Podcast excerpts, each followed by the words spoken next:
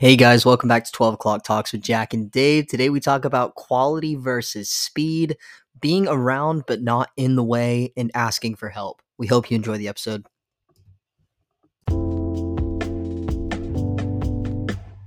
Okay, and we are back. Welcome back to 12 o'clock talks with Jack and Dave. I'm here with Dave. What's up, Jack? Hey man. Um work's been busy. Work has been busy. I bet you have a um very interesting story from work to tell. Maybe not a story. Yeah, not so much a story, just Maybe a as scenario. a fun realization. Okay. What was the And- realization you had? So here's the situation.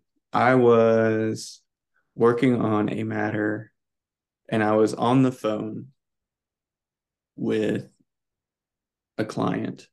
We were discussing something. Well, another client had called while I was on the phone. And it was in that client's eyes a immediate problem that needed to be handled now. Right? And so young young attorney me didn't recognize this. And so I also have a pretty new to the industry assistant. And so she screened my call, saw that I wasn't What available because uh so she took the the first phone call. So Okay, okay, okay. I got you. like if they call into the office and they ask for me, you don't get me directly, you get my assistant first. And that's called called screening a call? Yeah. Okay. Yeah. So that way, if it's something that's just not to say it this way, but sometimes some phone calls are a waste of time. Yeah. And so my assistant will buzz me and be like, hey, so and so is calling. Do you want to talk to them? It's like, no, tell them I'm not in the office right now. Mm, okay. Like, like I need to work on other things right now. They are not important. Yeah. But you can't tell them that. So you're just like, oh, he's in a meeting. Right. Yeah. Right. Mhm. And so, um, so she screened it, saw that I was on the phone. So she took a message, sent me the message. Didn't have a lot of descriptors in the message, which is something we need to work on. Luckily, that phone call that I was on ended pretty soon after I got that message that I missed a phone call. Call them, and the assistant that answered the phone on the other side was like, "Oh, I told them to say that it was us, and you would have dropped everything and blah blah blah." And I was like, "Yeah, I'm so sorry about that. I wish I would have like I just wasn't aware and like just played with it, like Mhm. ran with it, you know, whatever. Sure, we'll feed your ego. I don't care." Um, but they were mad. They were real mad about something that was luckily out of my control. Like it was just a thing. And so they were mad. And, you know, sometimes you get on the phone and you call and you yell at people, and that's fine. Well, I was given no heads up about it, about the anger that I was about to receive. Okay. And so towards the end of the day, it's like 20 minutes before I leave. Like it's the last thing I do. And so I just get ripped into by this client to the point where I'm pretty, I'm just annoyed by it. So I go home and I talk to my sister, talk to my girlfriend about it. And I'm like, yeah, like the one thing I just wish I would have been given the heads up of, hey, these people are mad. Just get ready to get yelled at. You know, like here's your 30 second, take a deep breath, whatever. So the next morning, I go and I talk to a more senior assistant who works with one of the bigger partners at the firm and approach her and like, hey, I like your working relationship with this partner. I want to know how you handle like multiple phone calls, how you handle these situations, and how you handle angry clients. Like, do you give said partner a heads up? How do you denote something? And she was like, well, blah, blah, blah, blah, blah. But when she started talking about the part where, like, if a client's mad, she's like, I don't warn him if a client's mad. I'm like, what? She's like, everybody's mad. It's the industry, it's our job. Nobody calls us in a good mood. I don't know what you expect. And I went, that's pretty fair. Yeah, that, that makes a lot of sense. So I was like, because then every single message that I would be given from my assistant would be like, client's upset. and it would just like just waste her time at that point Right. because no one no one calls their attorney with good news and so it was just a fun come to jesus moment for lack of a better word of the profession i got into and knowing that sometimes it, like everybody's just going to be mad and that's just that is the thing i chose to do so that that like it was just funny because I want like I was upset that I wasn't giving a warning, and it was just because I didn't know better that a warning is unnecessary. If you Mhm. get a co- phone call from somebody, they're gonna you just go in assuming they're upset, and then you're surprised when they're not, rather than being surprised that they are. Right. So, I feel like it almost helps you too. Because if somebody, I remember like when I was still on site and somebody would be like, oh, this parent's like super pissed off. I would go into the call just kind of not giving too much to the call because I didn't want to put myself in a situation where I was becoming emotionally involved as well. And a lot of the time, like mhm, whether whether it's justified or not, like that's a client relationship that you have to make sure that is is upheld and you have to give a good impression, set a good example for everybody. And so oftentimes going in with like that first bad attitude of, oh, they're already pissed off. What does it matter anyway? Like mhm, almost hurts you in a way because it changes the way you approach the conversation. Whether it's like when you don't know, you're just kind of like, oh, wow, all right. Because then you have to listen and diffuse and understand and then try and continue with the conversation. mhm. And I think, and you probably experienced this too, is a lot of the anger at least from my side of the phone, isn't justified, but it's reasonable. Mm, So they are reasonably upset because they don't understand what is going on. yeah. You know, so it's like while your anger isn't justified, because if you look at the circumstances and if you just happen to have the knowledge or training that I have, you wouldn't be upset. But I can't hold it against you that you don't.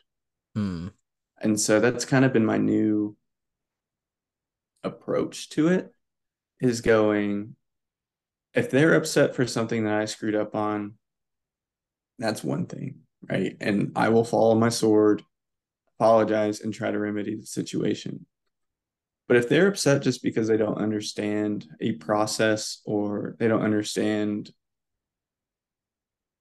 like what things mean,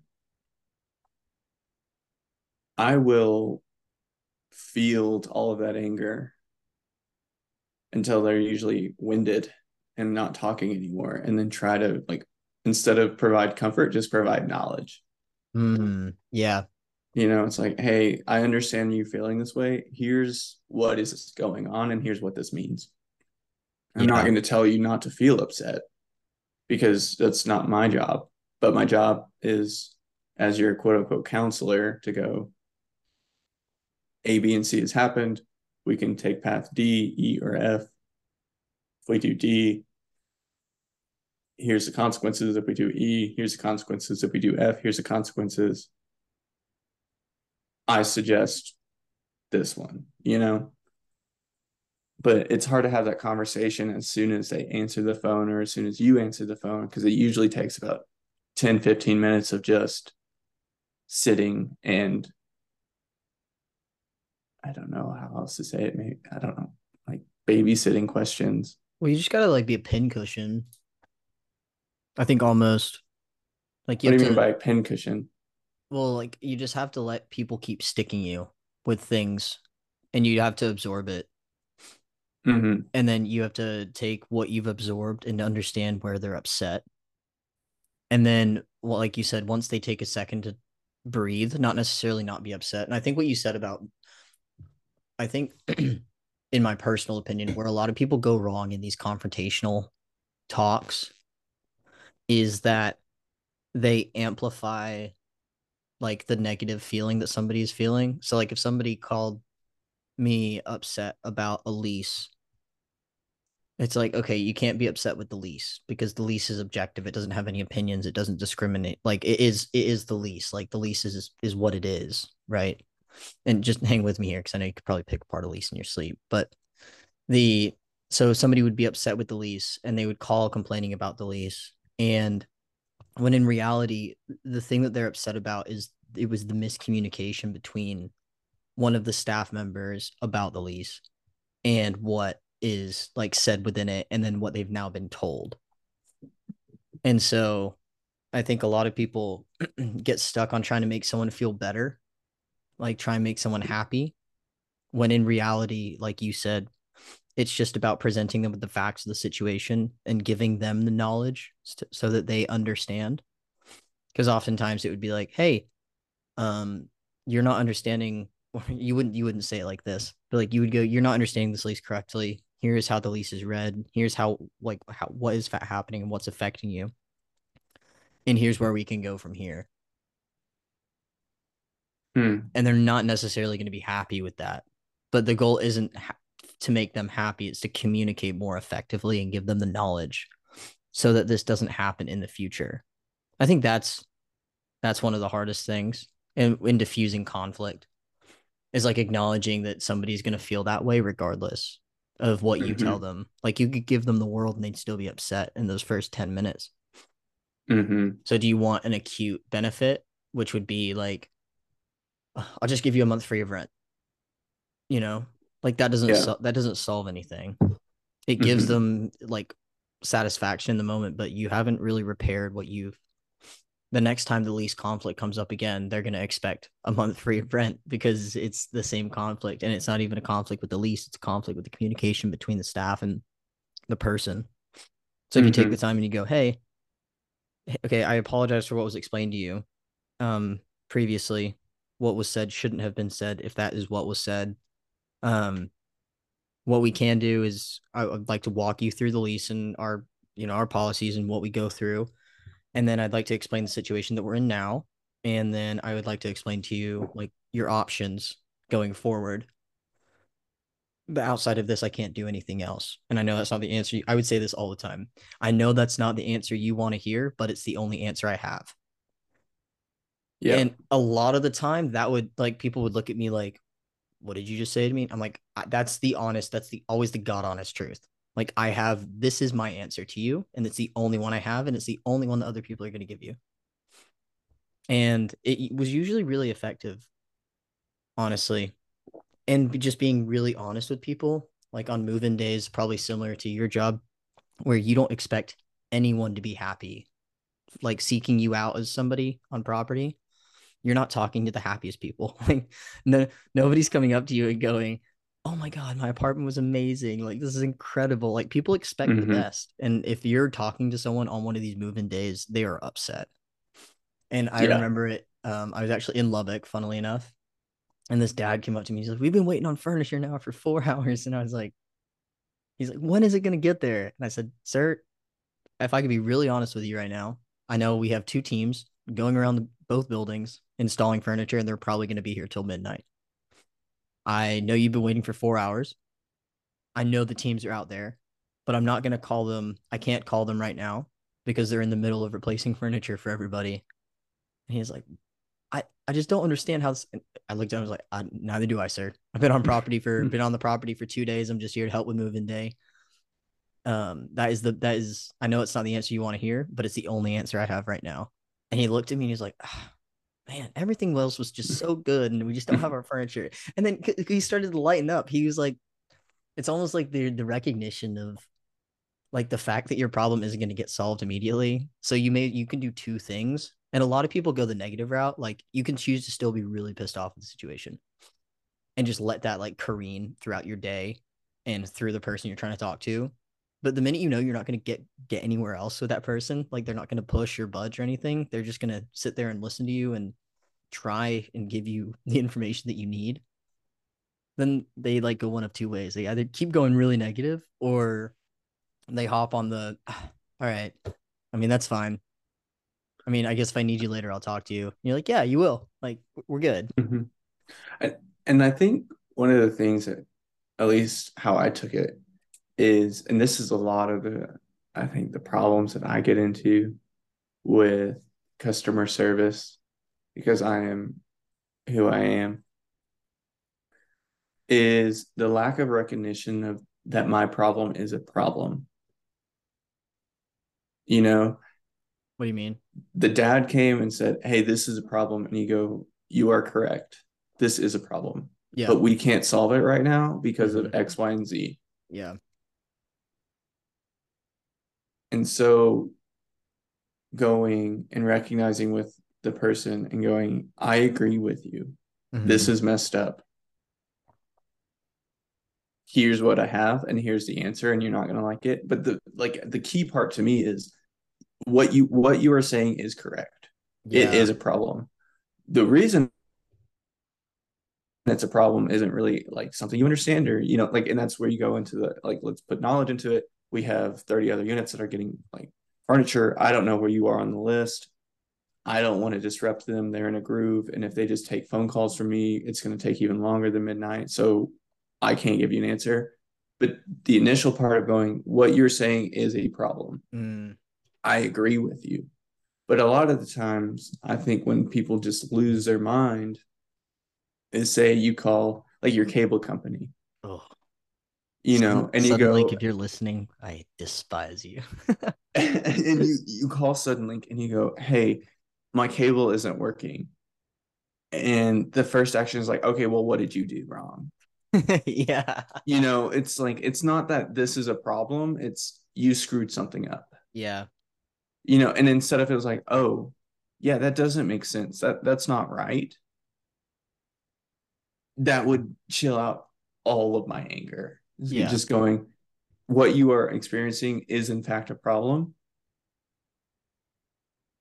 here's your solutions or here's my response but it's Mm. always met with okay but Y- yes. the- It's, you know what i'm oh saying like it's like okay yeah you feel that way but it's not really valid did you unplug it and you're like Yeah. i'm going to reach through this phone and wrap the cord around your face like i'm so mad um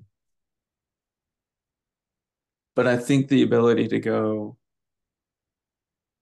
yes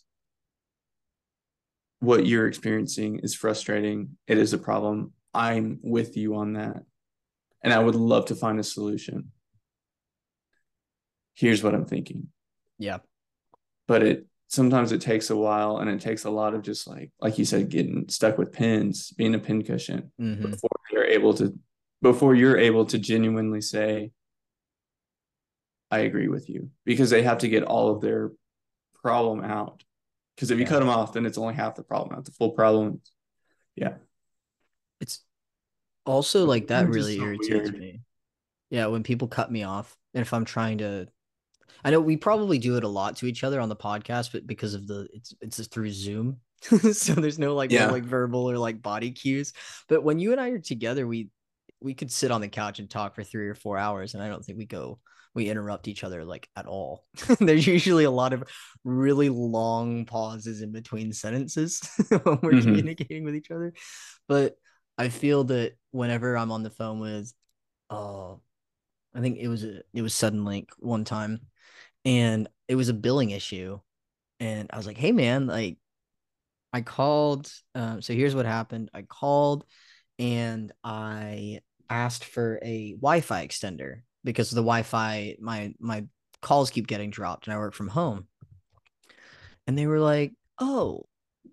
yeah, Wi-Fi extender. Yeah, we're gonna charge extra for that. And I was like, what? Okay, wait, hold up. Like new customers get it free. I was just wondering if you could just send me one because it seems like the modem's acting up or whatever it is. They were like, oh, you know, okay, fine. Like, let's sure, let's do that. And so they send me a new modem, but then the next month my bill goes up sixty dollars. And I was like, hmm, that doesn't make any sense. And then I tried the Wi-Fi extender out and it didn't work. It didn't link with my modem. So I was being charged more and my modem was like none, nothing was working. And so I called and I was like really frustrated. I was like, hey, um, I wasn't frustrated at that, but I was I think I was frustrated at the billing. And then I called and I was like, hey, like my bill went up. And they were like, oh yeah, it's because you had a change of service. I said, I didn't change any services. What are you talking about? And they said, well, you added a Wi Fi extender. So any change of service mid contract means you lose all promotional codes. Dude, when they said that, oh, I I pretty much blew a top. And it's what you're talking about though. They're they're they're like, well, this is your fault. I like, I didn't if I would have known that a three dollar extender would have charged me sixty dollars a month, you really do you think the logical decision there is for me to get the extender? No. A week later, the Suddenlink technician comes out because my Wi-Fi is acting up. I have had the wrong modem in my house for a year and a half. The modem that I had in my house wasn't capable of giving me the internet speeds that I had paid for for the past year. So I called them again and I said, "This is what your technician said. Um, you know, is there any way I could get like a refund or anything for the past year?" And they said, "Well, you didn't realize it, so no." Yeah.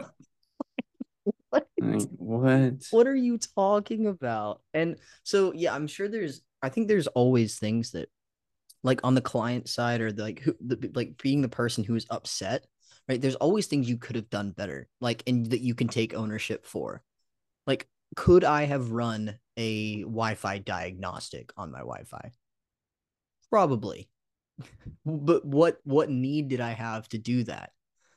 Could I have um, could I have verified that or read the terms and conditions more clearly and then asked a question about getting a Wi-Fi extender added to my account, whether that was going to fit? Yes, I could have asked that. Like I could have asked multiple questions and I didn't, and I own that. But I think I don't know. I think at the end of the day, if people feel like they're being conned or if they're being misled in any way, then it increases like how upset they are. I think the majority of the time, if people have all the information that they feel that they need to make a decision, they will never be upset because they can own the decision. But a lot of the frustrations, I don't know what you experienced, but a lot of the frustrations I experienced were just blatantly because of miscommunication. We were promised X and we didn't receive it, or we were promised Y and we didn't receive it, or we were told this and now it's this. So, like, what's the deal? And a lot of it spent diffusing that aspect because it's weird because what's what's happening right now is the case. What happened in the past you can't speak to, and what's like what's happening in the future hasn't happened yet. So like all of these like weird conflict resolution things, like nothing is happening, and I think that's just just as frustrating for the people in question. It's just weird, weird position to be in. Yeah. Mine isn't so much that type of a upset. It's along the lines of people will have preconceived notions on how something works. And then when they're wrong, they are upset. Mm, yeah. Or, and I think the other thing is, and it makes sense, and it's one of those things that you have to deal with because if you are not in the industry or an industry, it's hard to understand how certain things work. And a lot of the problems that I've seen, and I haven't, obviously, I haven't been licensed very long, but even whenever I was working in the clinic at the school, is television does a weird has a weird impact on the practice of law in the sense that everyone thinks that problems can get solved in an hour when they take years. And so that's probably the biggest thing for me is you go, they're like, oh, hey, here's the problem. I need it solved now. You're like, cool. I'll get back to you in six months. Yeah. And they are reasonably upset because you go, well, what the heck? I watched Bull or Law and Order and it's done in an hour. Like, yeah, that's fine, but we're dealing with a government entity. Like I could email them today. Maybe you can't control. They're the not going to respond. like, like I don't know what you want me to do. And so, especially because I worked in the the tax clinic at the at the law school, and so I was dealing with the IRS, and you know, to appeal a claim or a, a decision made by the IRS takes eight months. There was a, a client I closed who had her identity stolen, clearly had her identity stolen, right? Like was working in a small town in Texas and she I think she may have finished high school, maybe finished high school, right? Like that was the extent of her okay education. Well, somebody up north was working at a blood diffusion company and okay. they were saying that she worked for it and I looked into this company and you had to have like it was the minimum requirements were a master's in biology or something along like like it was an educated facility yeah. right? Well they used her identity to they stole her identity and they someone at that facility was using her identity. And so the irs dinged her for unreported income. And okay. that's a pretty that can turn into a pretty big charge. Because if you're not reporting your income but your employer is like you're stealing tax money from the government and the irs doesn't like that. And so it took three and a half years for us to prove to the irs that my poor client who was working a cash register at a fast food restaurant in small town Texas was not secretly living this double life as a biology scientist doing blood transfusions up north against like it was crazy and it took 3 years and so she had to endure this for 3 years of her tax refunds being taken taken to like counter set these funds that she wasn't reporting, quote unquote, even though her identity had clearly been stolen.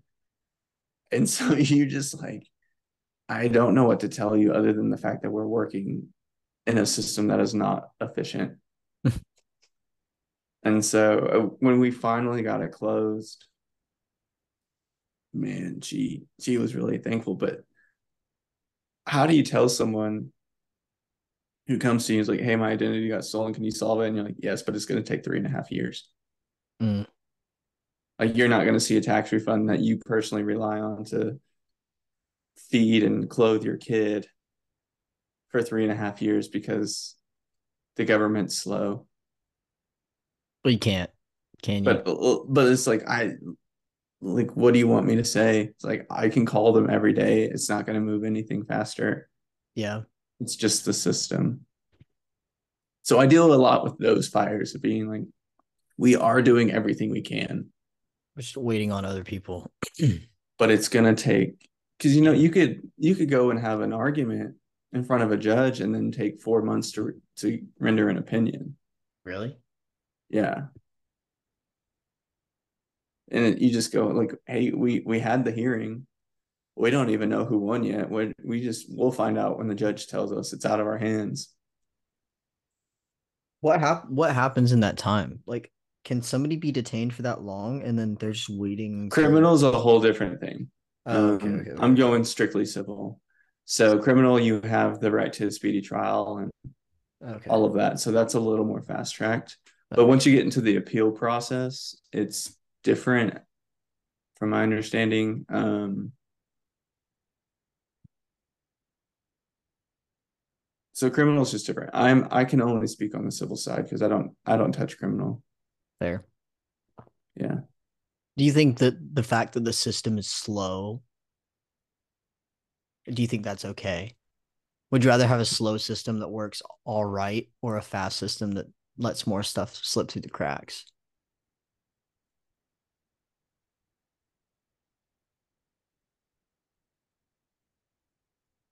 I think efficiency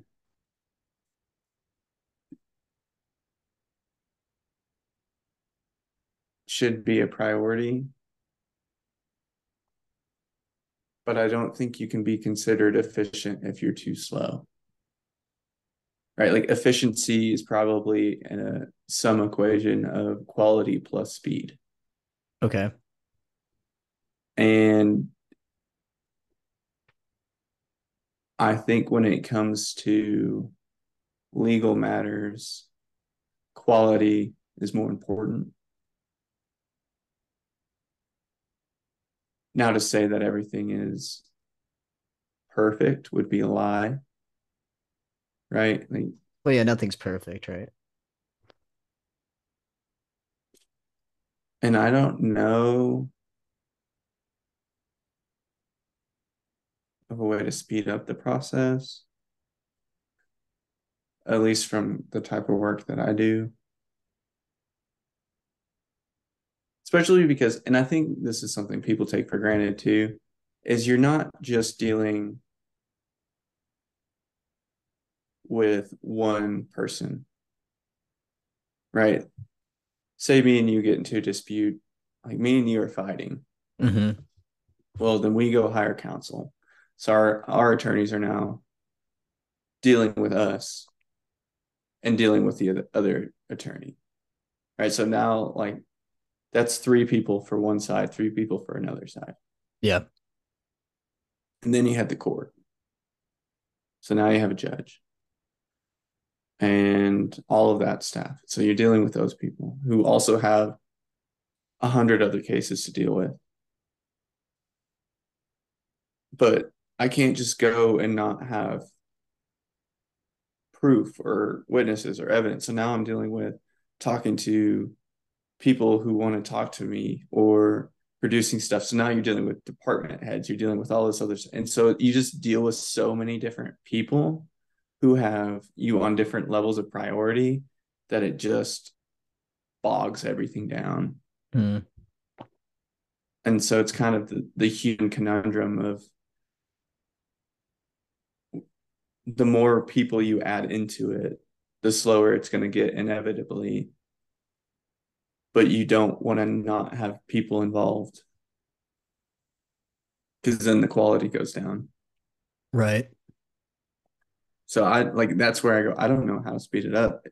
I think if you have a quick case, it's a bad case. Yeah, that's fair. Do you think more lawyers would help? No. Fair. I don't think it's the lawyers. I think it could be the lawyers. I think some everybody, I think regardless of your profession, I think people run the risk of being overworked. But I don't think it's a lack of lawyers. I think it is just an industry that is in very involved with humans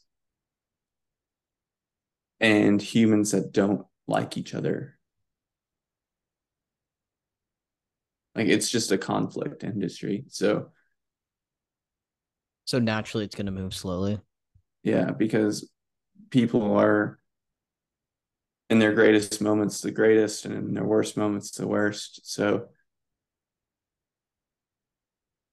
and most people don't consider their day in court their greatest moment. That's fair. So to put it to put it that way.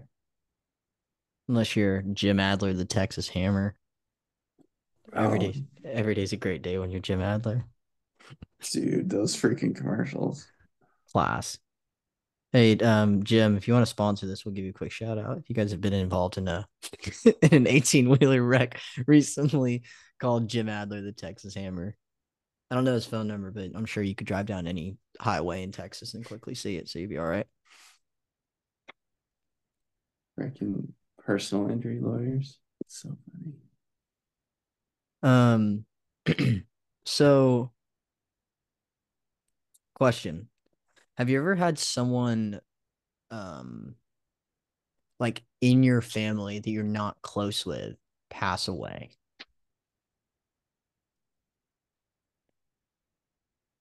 Or somebody or somebody that you knew like your parents were like, "Hey, like this person passed away." Yes. And then you go, "Okay." Now, what how did you how did you did you feel grief? Did you feel empathetic? Did you feel how did you feel when you got that news of the person that you knew but you didn't really know?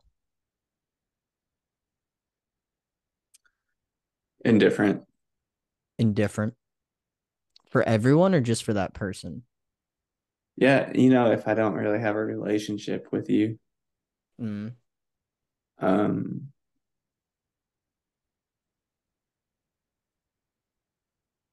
I think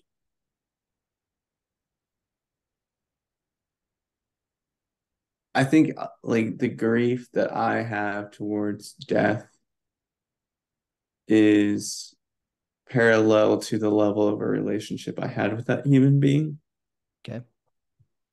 And so if I didn't have any relationship and say they were just a name, Mm. you know, like a name in stories that I've heard, it I would have about the same level of grief as a supporting character in a book dying. Okay, that's fair. What if the person, what if it affected those around you? What effect would that have on me? Yeah. Zero effect. I think I think I could see their grief and recognize it, but that's not going to make me sad. That's what you're asking.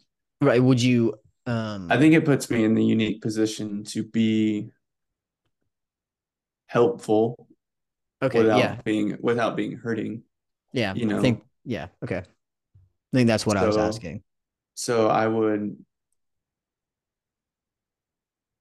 I would like to consider myself the type of person that just because I'm not hurting doesn't mean I don't recognize other people's pain. And I try to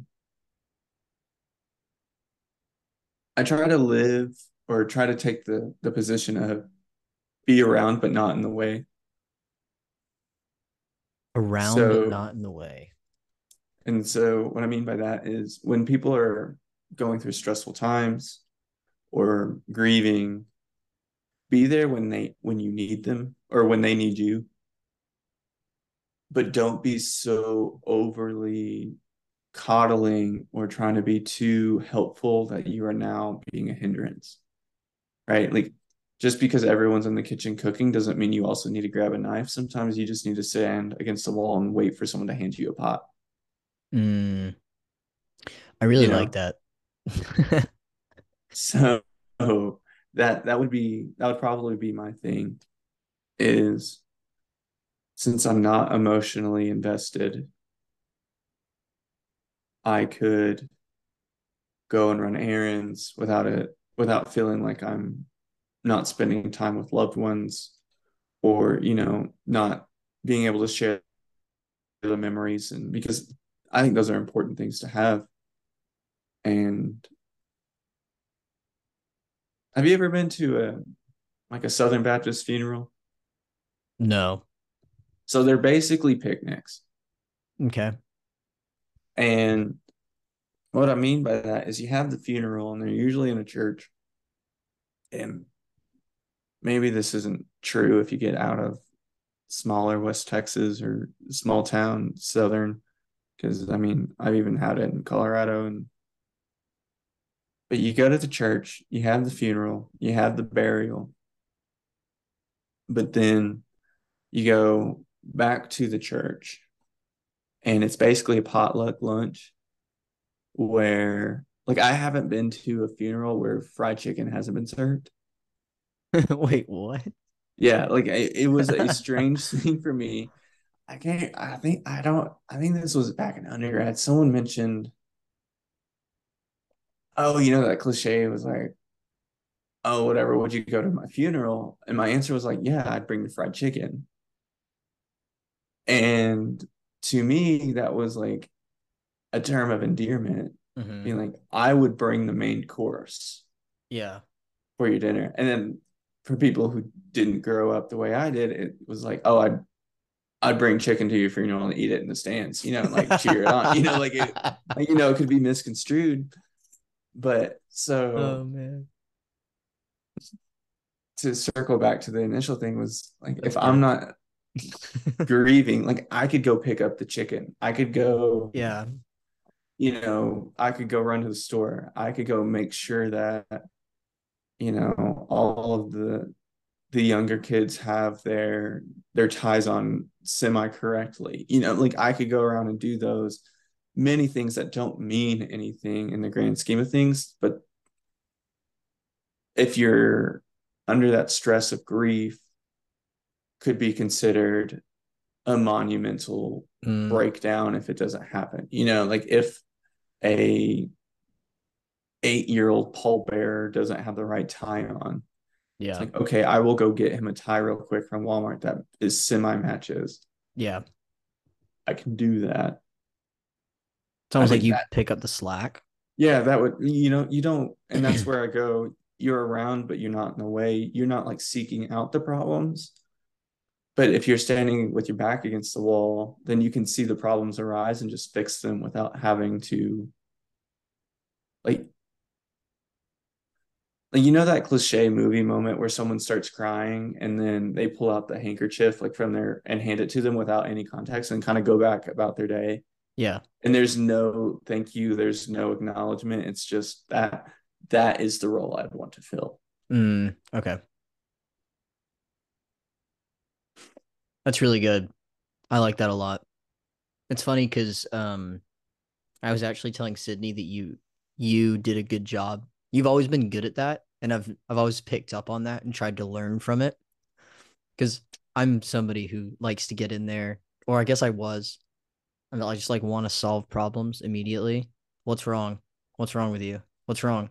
How can I help you? What's wrong? Can I do this for you? No. Can I do this for you? No. Can I do this for you? No. Go away. It's like, why do you want me to go away? Because I'm upset. Well, you're upset. I'm here to help you. No, you're not helping. Why am I not helping? Like it's this like it's this weird cyclical bad thing that always comes like I always end up feeling worse and I'm pretty sure the person I was trying to help would always feel worse. Um but you do this thing where you go in you're like you would come sometimes come home and you just look at me and you go, "Hey man." I'm like, "Hey Dave, you know, how are you doing?" Cuz you knew something was up but you never like asked me what was up. And I'd be like, "No, I'm I'm good. I'm good, yeah. Things are going well." And you would you'd pause and you look at me again, you go, How are you really doing? And I don't know why, but that question broke me so many times. so like it was it was like the it was like the oh my gosh, like why why does that um and sometimes you wouldn't ask it. You would be like, I'd be like, no man, I'm like, I'm really I'm fine. I just, you know, rough day or whatever it may have been, like that you saw. And you'd be like, okay, well, I'm gonna I'm gonna make some dinner. Do you want some? Like, dude, yes. Because at that moment, although I didn't want help, cooking or like providing for myself wasn't the first thing on my mind. And so I guess that's what you mean by like being around but not in the way. It's like I'm already doing this. Do you want me to just I can do it for you as well. You're like, yeah, sick. You're almost like making decisions for people that way they have time to process what's going on in their head.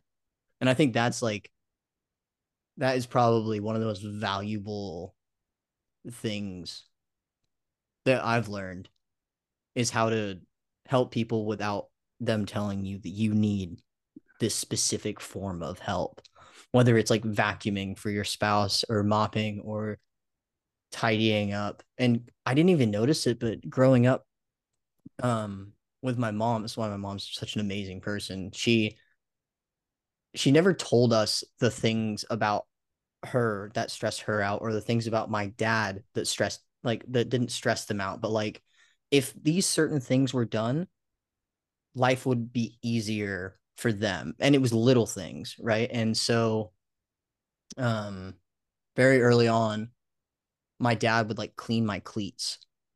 He would clean my cleats. Every time he, we, he they, my parents would buy me cleats and i would like leave muddy cleats in the garage and I'd wake up at 8 a.m. and he's cleaning my cleats the next morning. And sometimes my mom, after my games, I would just go upstairs, play Xbox, and she she'd nudge me and be like, Hey, you should probably clean your cleats. And I'd be like, Oh, fine, I'll go clean my cleats. But it meant the next morning, instead of like cleaning my cleats, my dad wasn't cleaning my cleats. Like he was either like reading in the front room or watching soccer and so it's the little it's it was those little it's the little nudges and like when you when you start to sit back and like you said put your foot up on the wall and just kind of like observe Like you learn the little things that make everyone's lives easier. And it makes when people are going through hard times, because you may not know it because they won't tell you. But like when they do begin to go through them, you know exactly what you can do to take all the weight off of their chest. And that's such a really I guess you learn it with time, right? But it's it's something you wish you would have learned like so early on because it's so it's so nice. It's a good feeling. And you don't need any gratification for it. Like you don't need a pat on the back because you know Yeah. it's helping. Yeah, it's to your point. It's a lot easier for someone who is grieving, going through a hard time to accept a sandwich that's made than to ask to have someone make one. Yeah.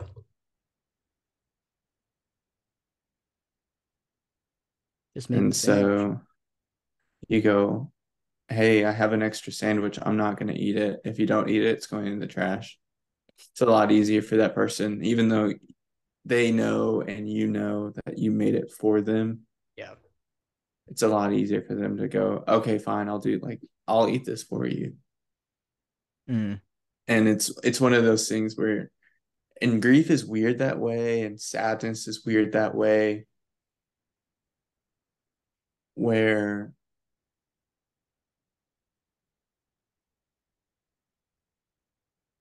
you convince yourself that and I do the same thing. I am I have always been a, a person who refuses to seek outside help for my problems. But you just feel guilty for asking for help for some reason. Yeah.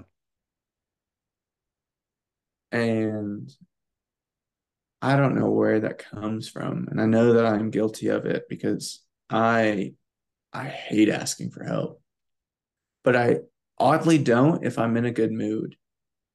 You know, like if it's, hey, I want help with something fun or something in even if it's not fun for the other person, but if it's fun for me. Yeah. Um, but whenever I am in like a bout of depression or you know, going struggling with something, the thought of asking someone to, you know, wash dishes for you today, whereas that is not a big ask on any level, No. just feels like you're asking them for a million dollars for some reason, Yeah. which is such a weird concept. Do you think it's because when you're down like that, you know those things will help you, but you just can't bring yourself to do it? Not you. When I say you, I mean a general you as a like just people in general. Yeah. I maybe maybe that is it. I see I struggle with it being possibly that because when you are down, it is a big task. You know, it's kind of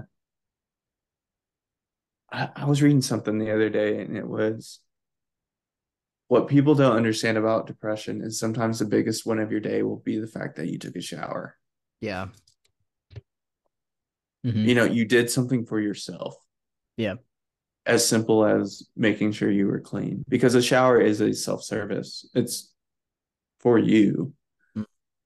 And so I think that is maybe that's one of those things because it's it's hard to take care of yourself whenever you're feeling that way.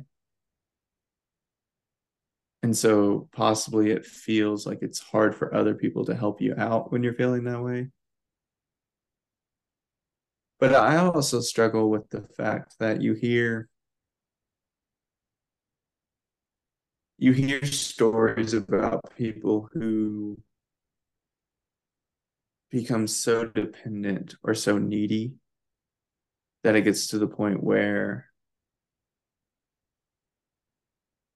it's almost expected of other people to do X, Y, and Z for them.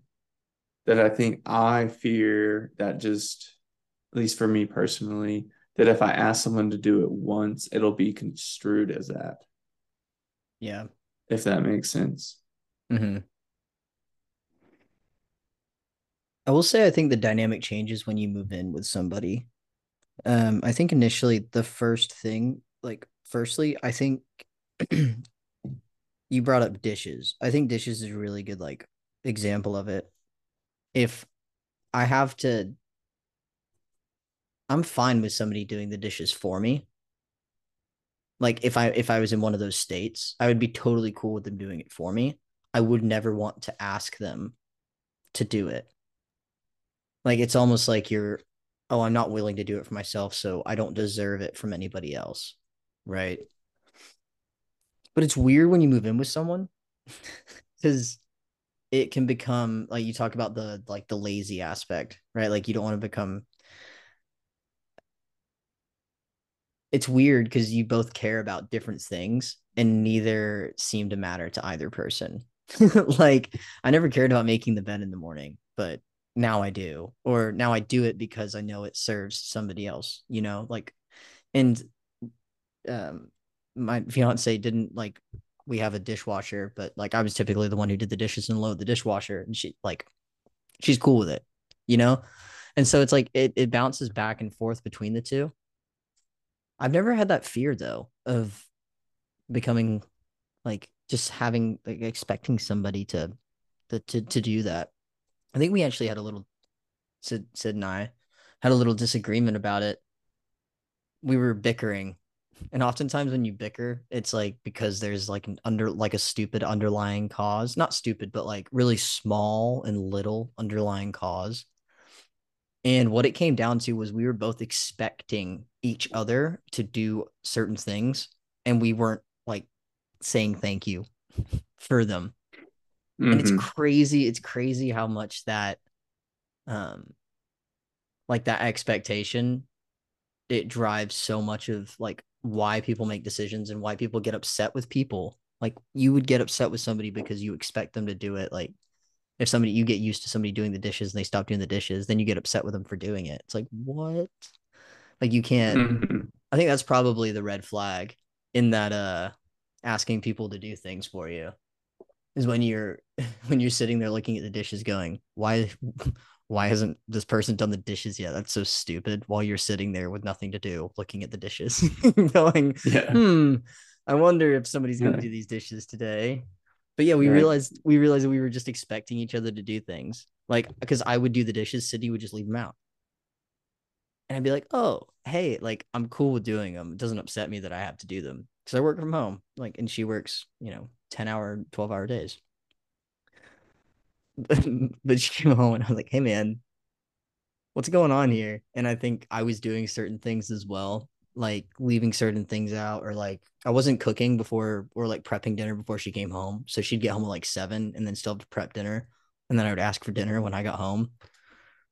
And I was just like, oh, that's just our routine. You know, I became to, I, I started to expect things from her. She started to expect things from me. And then we started bickering about the things we expected from each other. And we realized we were both getting kind of lazy on the things that mattered to each other and uh, all that all that to say though, like I do think it's difficult to begin to rely on somebody to do certain things in your life. And then I also think that like when you're in those when when you're in those moods where you don't want to do any self-servicing, like anything that's like serve yourself, when somebody starts to do the things, it almost helps me. Like if Sydney makes an extra effort to make sure all the dishes are done, if I go out for like six hours and I'm coaching on the weekends, if I come back and she's vacuumed and she doesn't like, cause she's recognized that I'm just a little bit, you know, stressed out with schoolwork or whatever it may be. And I get back and the house is clean. It's just a, like a, like a huge weight off my chest. And although I won't ever ask her directly to do those things, unless I'm like really low, I really appreciate when she does. Yeah. I think it's hard to ask, but it's easy to receive without having to ask. Yeah. Do you think it should be hard to ask? Um, I think there's probably a reason why it is hard to ask. I think it should be. If it's a if it's a binary like yes or no, I would lean yes. Um, and I think I'd lean yes because I think it's easy to take advantage of people, and I think it's people to feel um, easily taken advantage of.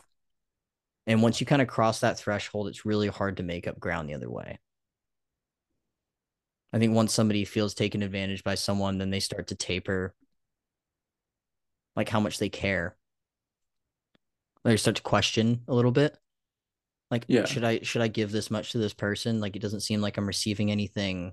And it doesn't like not I'm not talking material, but like just words of affirmation, like thank yous and I really appreciate you doing this, or hey, you know, you've been doing so much for me lately. Let's go do this tonight. Like whatever it may be. I think it should, reciprocity in the relationship. yeah, I think it should be I think it should be difficult to ask people to do things for you because you have to really understand why you're asking somebody to do it for you. Is it because you don't have time? And then because I hate that phrase, like, oh, I don't have time. It's like some people genuinely don't have time for things. But if you honestly sat down and looked at how long the task would have taken you that you're about to ask somebody else to do for you, is it because you haven't managed your time well enough or is it just because you simply don't have time? And I think those are two very different things. So I think yes, it should be difficult because it causes you to evaluate yourself and why you're not doing it. And then also the reasoning behind why you're asking somebody else to do it. And then it has to be intentional enough because it, if it becomes a habit, then you start to rely on somebody else for something you should already do for yourself. And I think that's kind of dangerous. Yeah. Two things. I think I agree with you because I think it's it's different to go, hey, I need you to do this. Or I would like for you to do this because I can't get to it today. Or I actually I'm gonna rephrase that. Like, hey, could you help me out with this because or could you do you mind vacuuming today because I, I'm gonna be cleaning, but I don't think I'm gonna have time to vacuum. Mm-hmm. Versus, hey, I need you to vacuum. Yeah. You know, like you gotta you can't treat your partner like a child. Right.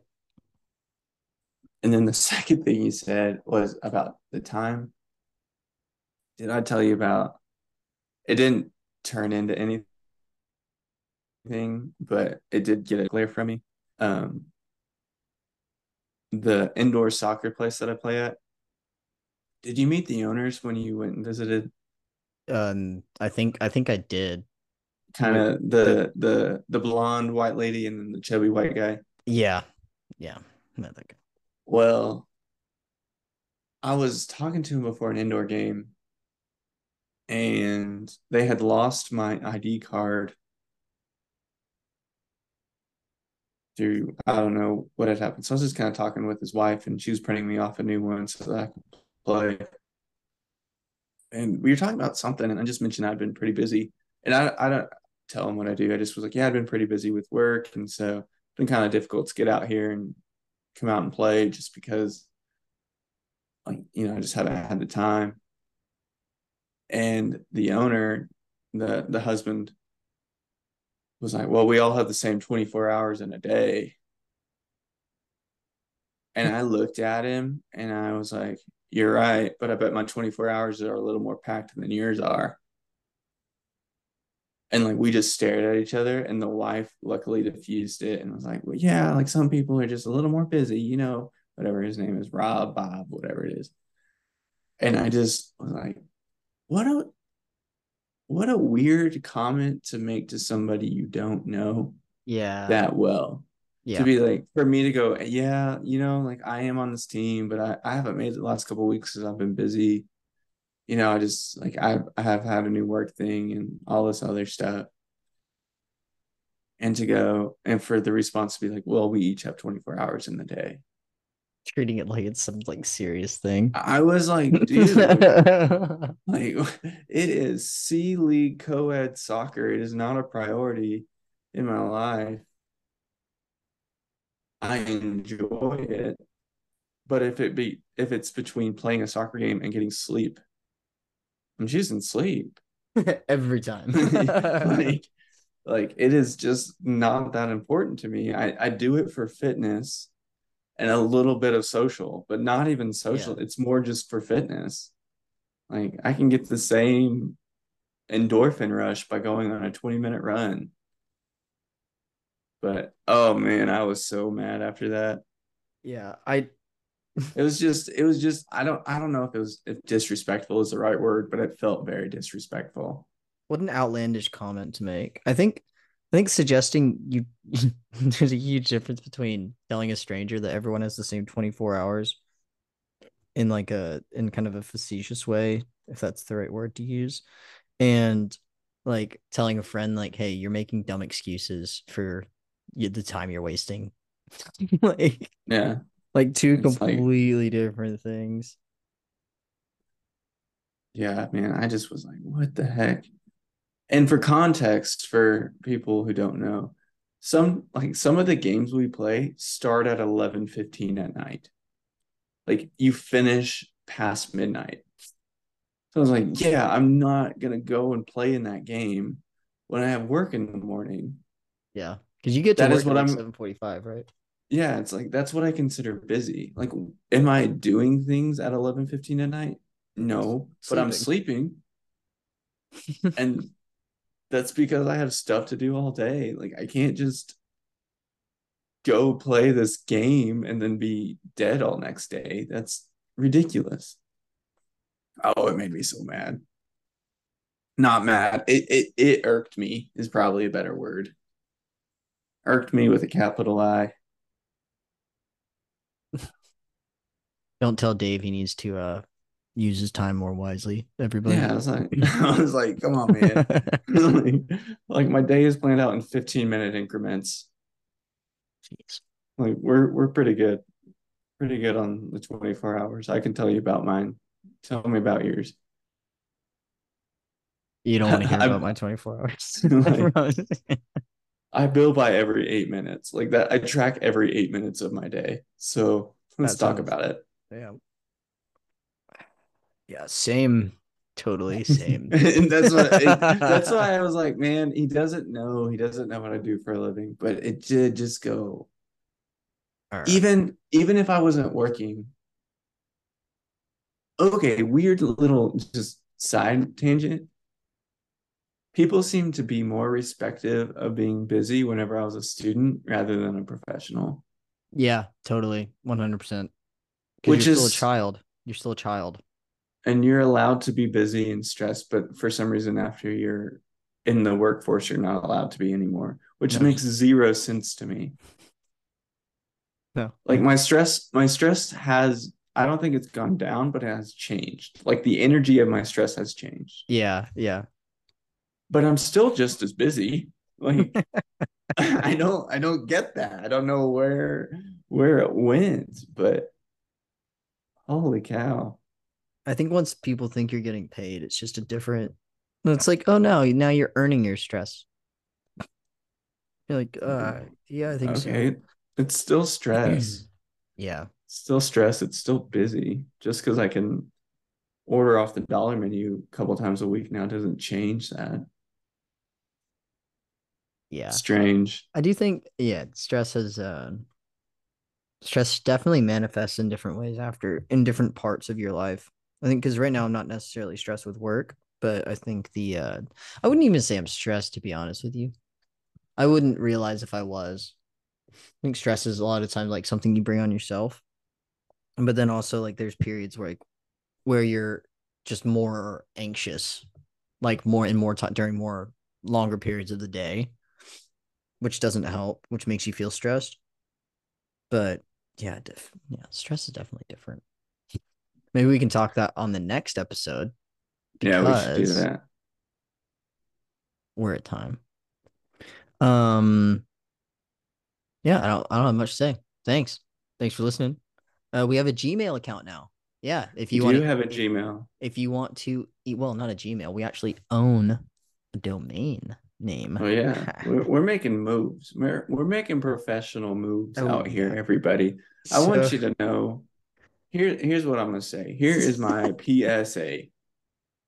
Jack and I got on a phone call yesterday, and we did not record it because it was not an hour long talk, and we promise you hour long talks. It was like 45 minutes, just shy. and we got work done. We got ideas placed. We got Mhm. things rolling. We have We- deadlines. We, ha- we have deadlines.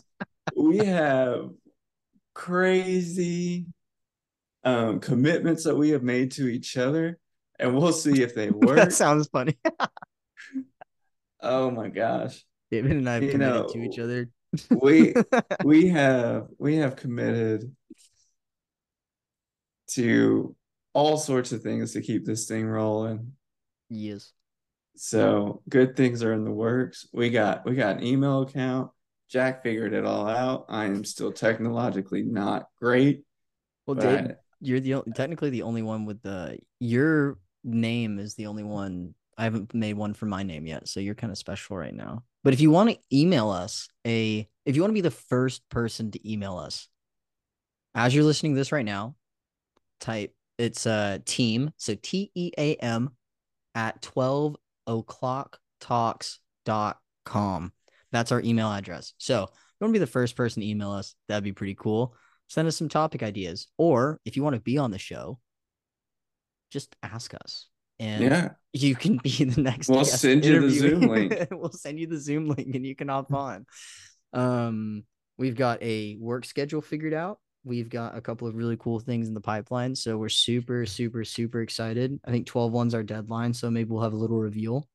We've also decided that we are going to do the swear jar giveaway um, on the anniversary of the first podcast episode. So in about six months, we'll do that. And both of us are doing quite well. We're being good on the podcast. Um, but yeah, in the meantime, thank you everybody for listening. We always appreciate it. Um, we are closing in on 400 listens, which is kind of cool. Um, whoop. Yep. So that's kind of cool. And then, but yeah. So if you want to email us, go ahead and email us. If you want to leave us a review, leave us a review. If you want to share us with your friends, share us with your friends. You could do all three if you really wanted to. I think you should do all three. I mean, how how much time? Um, we all have the same 24 hours, right? so just go ahead and Yeah, we all- do all three. So take to take your five minutes of your 24 hours and use it on us. Um, on that note, I'm Jack and this is Dave. yes, sir. It's 12 o'clock talks. Thank you guys for listening. Adios. Bye.